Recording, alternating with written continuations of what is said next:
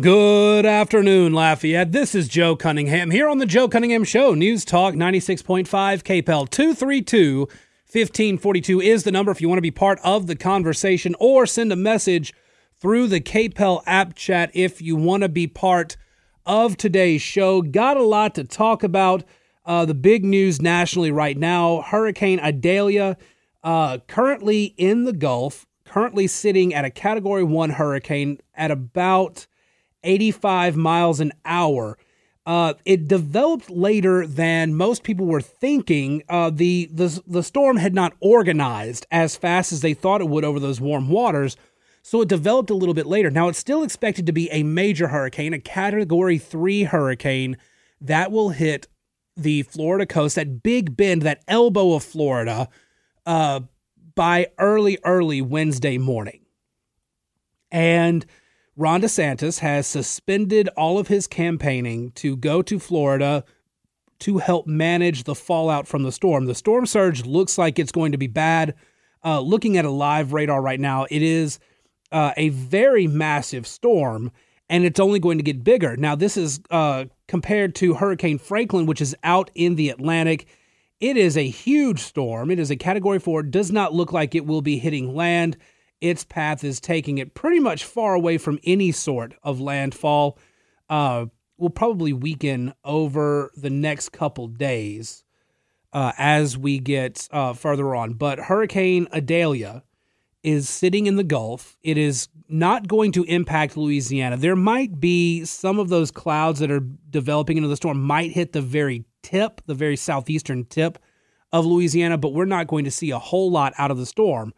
But Florida is going to be taking a massive, massive hit here. It will be a Category Three in the hours before it makes uh, before the eye makes landfall in Florida. So that is going to be uh, that is going to be potentially catastrophic. Now it is a Category Three. It's not the most devastating one out there, but it is, it is still going to be very serious for the people of Florida. Now I want to start with Florida today because there is a story from the Associated Press. There's also a story from NBC News that's the same way, but I want to focus on the Associated Press. And I want to start by giving you guys a little bit of inside baseball because, as you know, we have a digital component to our station. We have kpel965.com when you write digital content, and I also write digital content for Red State, so I, I, have more experience than just the station I've been at for a year and a half. But when you write digital content, there are several things that you are doing to make sure that the audience you want picks up the story that you are writing. And I need to start there. I need you to understand why the Associated Press has written and scripted this story the way it has there's a thing called SEO, search engine optimization. Whenever you go to a website, if you were to type in www.kpel965.com, that's the URL to the website. Now, if you click a story on our website, so let's say uh, the story I wrote earlier about Chick fil A's new sandwich being available in Lafayette, it would be kpel965.com slash chick Filet new chicken sandwich, pimento honey pepper, Lafayette, Louisiana.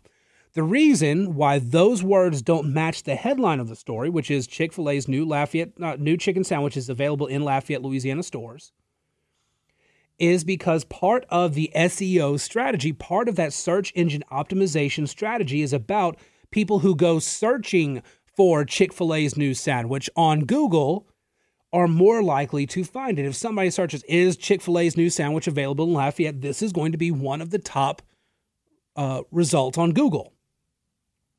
Every website that you go to has some sort of SEO strategy. That is how they get people to go to their websites so that they can read the information that's on there. Now, that's a technical explanation for how digital content works.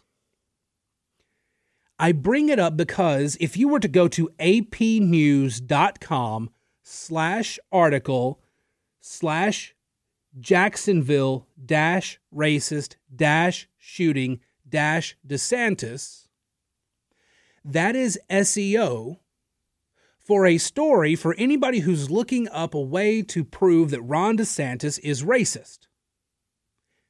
And that it's Ron DeSantis who is somehow at fault for the racist shooting that happened in Florida in Jacksonville over the weekend. A man with Nazi leanings, a mentally unstable man, shot and killed three black people in Jacksonville. Here's the headline from the Associated Press Florida Governor Ron DeSantis faces black leaders' anger after racist killings in Jacksonville. What you need to know is that this story was written by a reporter whose Twitter bio says, among other things, the other side is not the enemy. First of all, reporters don't have sides, or they shouldn't. They're not supposed to. But he's making the point that the other side is not the enemy, that just because you disagree with somebody does not make them the enemy. And yet he has authored a piece. Here's his tweet on the piece Ron DeSantis scoffed when the NAACP issued a travel advisory this spring warning black people to use extreme care if traveling to Florida. Just three months later, DeSantis is leading his state through the aftermath of a racist attack that left three African Americans dead. Black leaders in Florida and across the nation say they're outraged by his actions and rhetoric ahead of the shooting. What you also need to know is that earlier, the URL for this story not only included Jacksonville racist shooting and DeSantis, but it also included the words Republicans, Haley, and Scott, as in Nikki Haley and Tim Scott.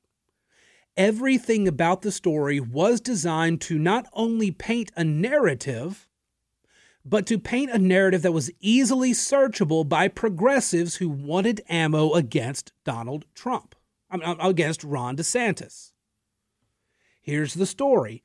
Ron DeSantis scoffed when the NAACP issued a travel advisory this spring warning black people to use extreme care if traveling to Florida.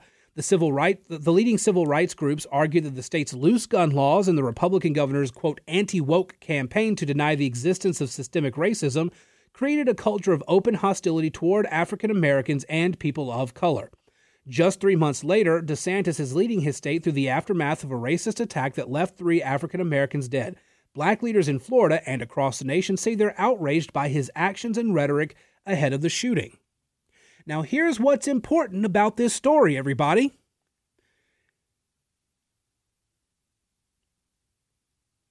At no point in this AP story, the Associated Press, at no point in the Associated Press story do they actually show any rhetoric or action from Ron DeSantis that led to the attack over the weekend.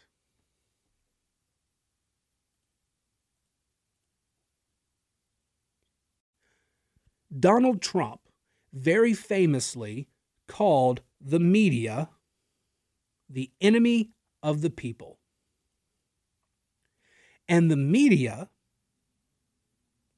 apparently said challenge accepted because they are going out of their way, it seems like, to prove that Donald Trump was right on that.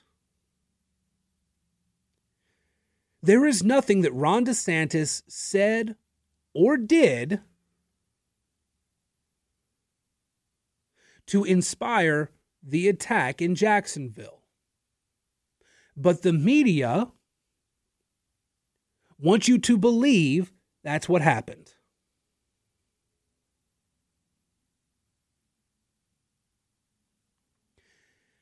It's pretty disgusting. Actually, it's, it's more than that. It is revolting. It is completely dishonest. This story is written from a dishonest angle. The idea that Ron DeSantis, I mean, that that's what they're trying to don't don't get anything twisted here. What they are trying to do is blame blame the racist attack over the weekend on Ron DeSantis.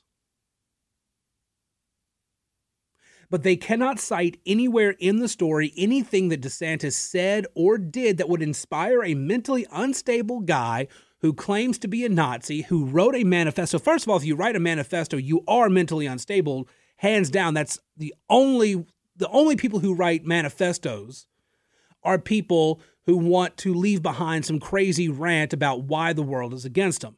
This guy, a Nazi who's mentally unstable, wrote a manifesto, killed three people.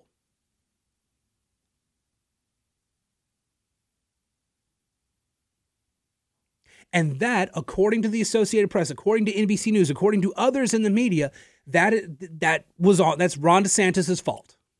But they cannot prove how it was DeSantis' fault. So when Donald Trump or any other Republican at this point says the media is the enemy of the people and the media whines and complains about it, you point to this and you say, But you wrote this story, you endorsed this story that claimed Ron DeSantis was responsible for a racist idiot killing three black people in Florida. Let's take a quick break. We'll be back here on the Joe Cunningham Show, News Talk 96.5 KPEL. Welcome back to the Joe Cunningham Show here on News Talk 96.5 KPEL. 232 1542 is the number if you want to be part of the conversation or send a message to the KPEL app chat like Billy did. It's funny how they released all the details on the racist shooter right away but when it helped their agenda, but we're still waiting on the details from uh, from the the the transgender uh, person who shot uh, who who the school shooting in Tennessee, if you'll recall that. And Billy raises a good point. There's no interest there, but you know why there's no interest there? This is from the Washington Free Beacon, just out today. Associated Press coverage of courts climate courts and climate bankrolled by dozens of left-wing foundations. The Associated Press, the country's top wire service, is now bankrolled in part by millions of dollars from left wing foundations, including one founded by 1619 Project author Nicole Hannah-Jones. The news organization last year announced a series of partnerships to subsidize reporters covering, covering climate change, race, and democracy. A review of the donor roster shows the vast majority fund left wing political causes, while none are supporters of conservative initiatives. The Ida B. Wells Society, founded by 1619 Project Lightning Rod Hannah-Jones, has teamed up with filmmaker Steven Spielberg's Hearthland Foundation, for example, to foster more inclusive storytelling at the Associated Press.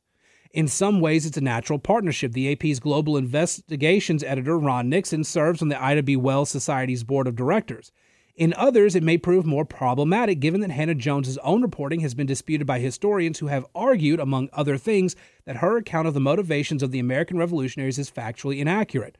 The funding, much of which comes from these sort of overly political actors, will make it more challenging for the Associated Press to swat away accusations of political bias. In one high profile example, critics blasted the organization for revising its style guide to instruct reporters to, avo- reporters to avoid using the term Terms like the French, which the AP indicated was dehumanizing. That's right, it is dehumanizing to call people the French, which may actually be fair. Not Cajun French, French French. Let's be clear on that. All Sides, a group that tracks media bias across the industry, last year changed its rating for the AP from center to leans left, citing that it that it's citing what it said was an increase in word choice bias and bias by omission of views. Case in point, the Ron DeSantis story I mentioned a little while ago. At no point do they cite any evidence that Ron DeSantis used any action or rhetoric that inspired the racist shooter over the weekend. In fact, there's nothing from any Republican in the story. It's all from Democrats and race leaders in Florida. And they're all characterizing what he's done, there's not a single thing that they actually quote Ron DeSantis on that proves that he had some hand in that attack or in some way inspired it.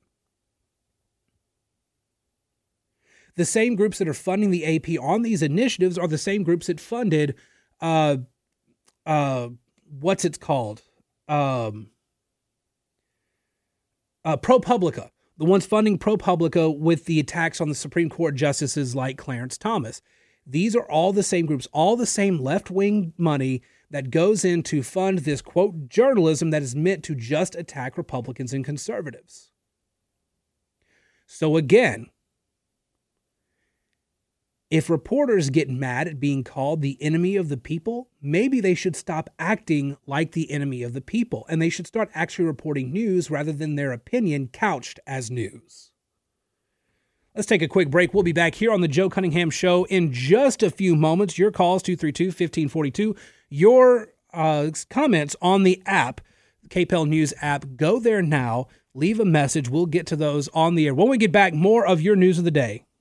Welcome back to the Joe Cunningham Show here on News Talk 96.5 KPEL 232 1542 is the number, or send a message through the KPEL app chat. Shout out to Mark, Billy, and Mike, all of whom have commented uh, during this hour so far. Mike chiming in, uh, you know, last segment, just explaining why most folks do not trust the media and I think Mike's right. I think the majority of the public is starting to see that's why the media's approval rating is somewhere is hovering somewhere around Congress's. It's not high at all. A lot of people simply do not trust the media.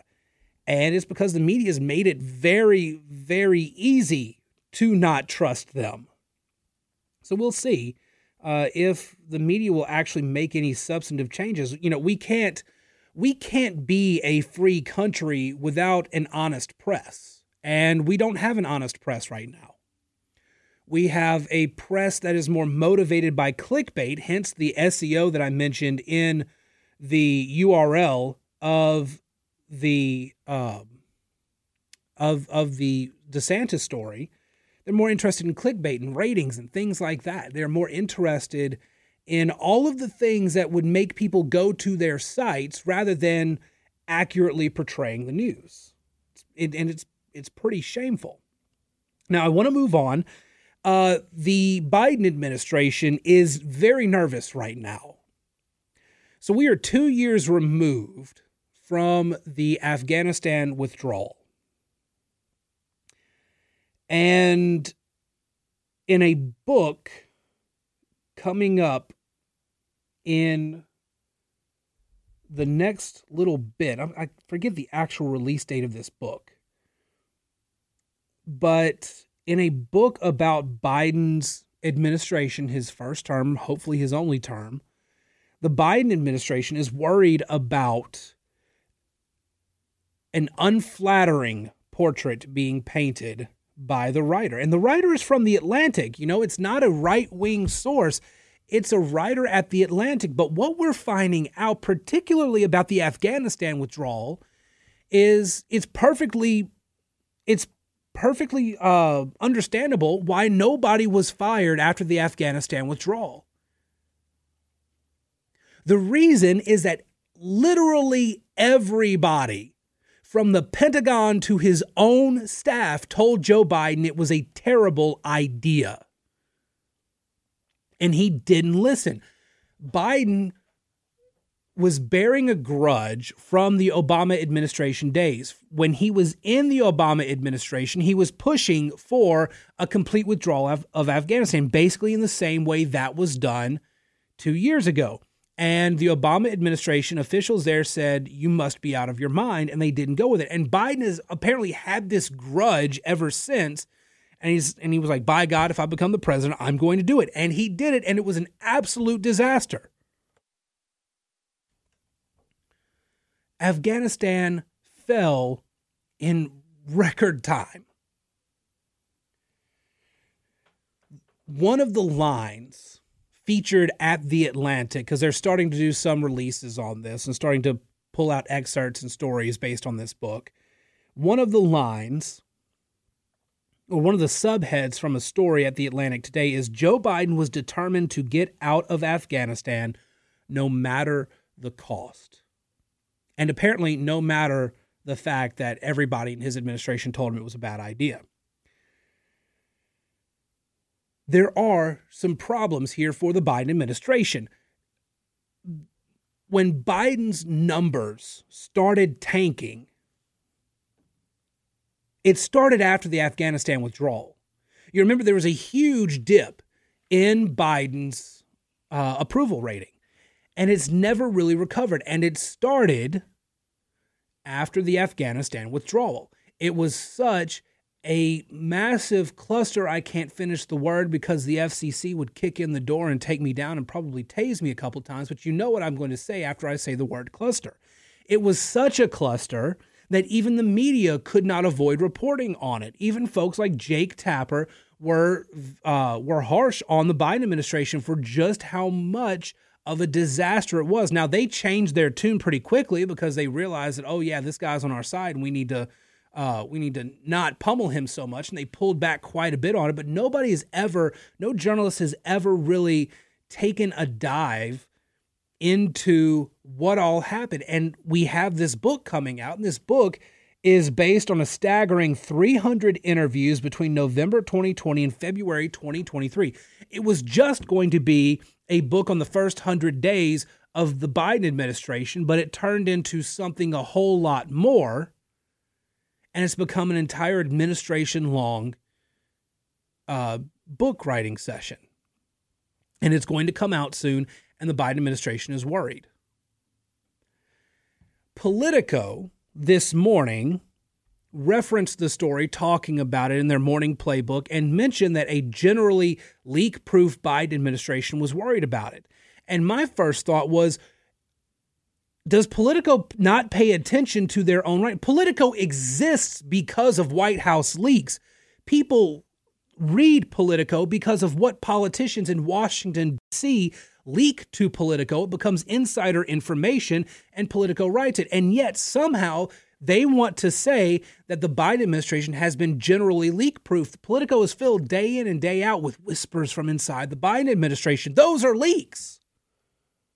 There are leaks from the Biden White House. There are leaks from the vice president's office. There are leaks from various administrations in the government. None of it has painted a good picture of the Biden administration. They have tried, the media has tried to spin it, has tried to play great PR for Joe Biden, but it's not sticking. The American people do not have a favorable opinion of Joe Biden. They feel he's too old, including like some, something like two thirds of Democrats feel he's too old to be in the office.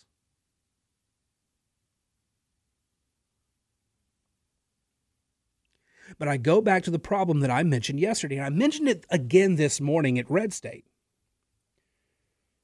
Because at some point, the Democrats have to realize there's a problem.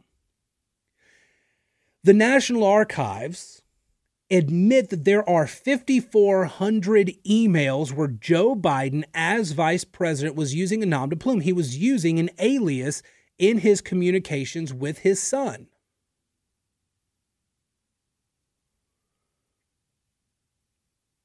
The National Archives said after conducting a search of our email system using the emails that were provided by a group, we uh, they were provided by I forget the the, the legal group, but uh, the National Archives said after conducting a search of our email system using the emails you provided, we were unable to locate any records responsive to your request. So at first, the National Archives said these don't exist.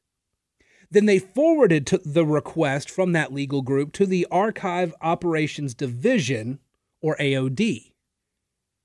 That office told this legal group that there was a trove of Biden emails with three specific pseudonyms robinware at gmail.com, jrbware at gmail.com, and robert.l.peters at pci.gov. That pci.gov appears to be a site that's no longer in existence. So that raises more questions. What was at that site? Now, the AOD says that there are some complications. Federal law requires the National Archives to clear release with Biden and the current office occupant Vice President Kamala Harris. This means that Harris was given access to Biden's student, uh, pseudonyms more than a year ago.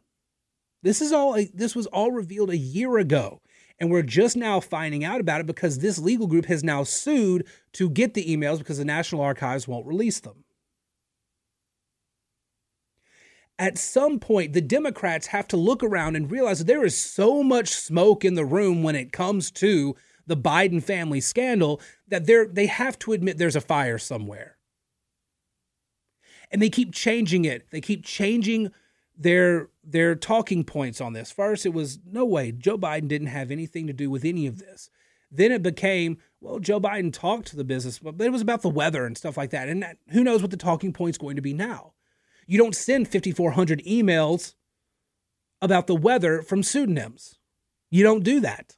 Nobody does that.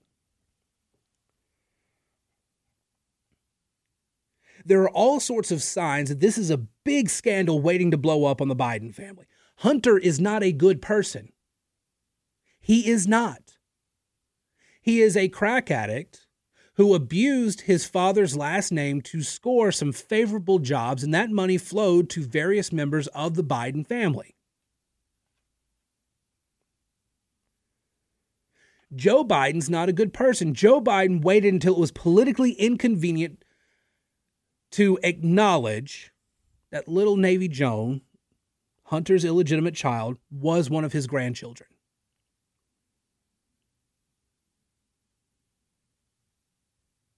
The Democrats have a real problem on their hands. Their president is deeply unpopular. He's not trusted by the American public at this point, and he's got a potentially explosive family scandal that will be very hard to ignore for much longer.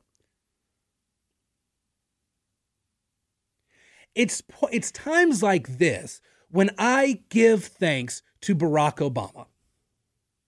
Don't call in angrily until I explain why. It is with very little trepidation that Barack Obama wielded a comically oversized battle axe and completely destroyed the Democrat Party's bench to the point where their only options were Joe Biden, Hillary Clinton, and Kamala Harris. Hillary Clinton lost to Trump. Biden won, but Biden is now one of the most unpopular people in the country. He is old, he is decrepit, he might be a foot into the grave at this point. We don't know. And if he is, and something God forbid happens, Kamala Harris becomes the president of the United States. And if you think the Biden administration is a disaster right now, just wait for the Harris administration.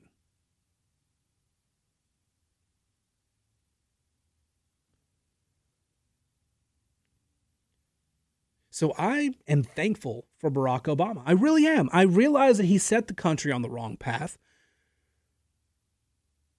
But after Barack Obama was done being the president, the Democrats had been so thoroughly wiped out that any possible viable candidate they have for president, with the exception of Gavin Newsom, is a joke. And the only reason Gavin Newsom's not a joke is because he has the money and the popularity back home to keep going despite the fact that the rest of the country would probably be horrified at what a Newsom administration would bring. But it's extraordinary, is it not? It is extraordinary that the Democrats are at this point and they are refusing to acknowledge that they have this very serious problem on their hands. Because the, the Republicans are looking at impeachment. Kevin McCarthy is looking at impeachment.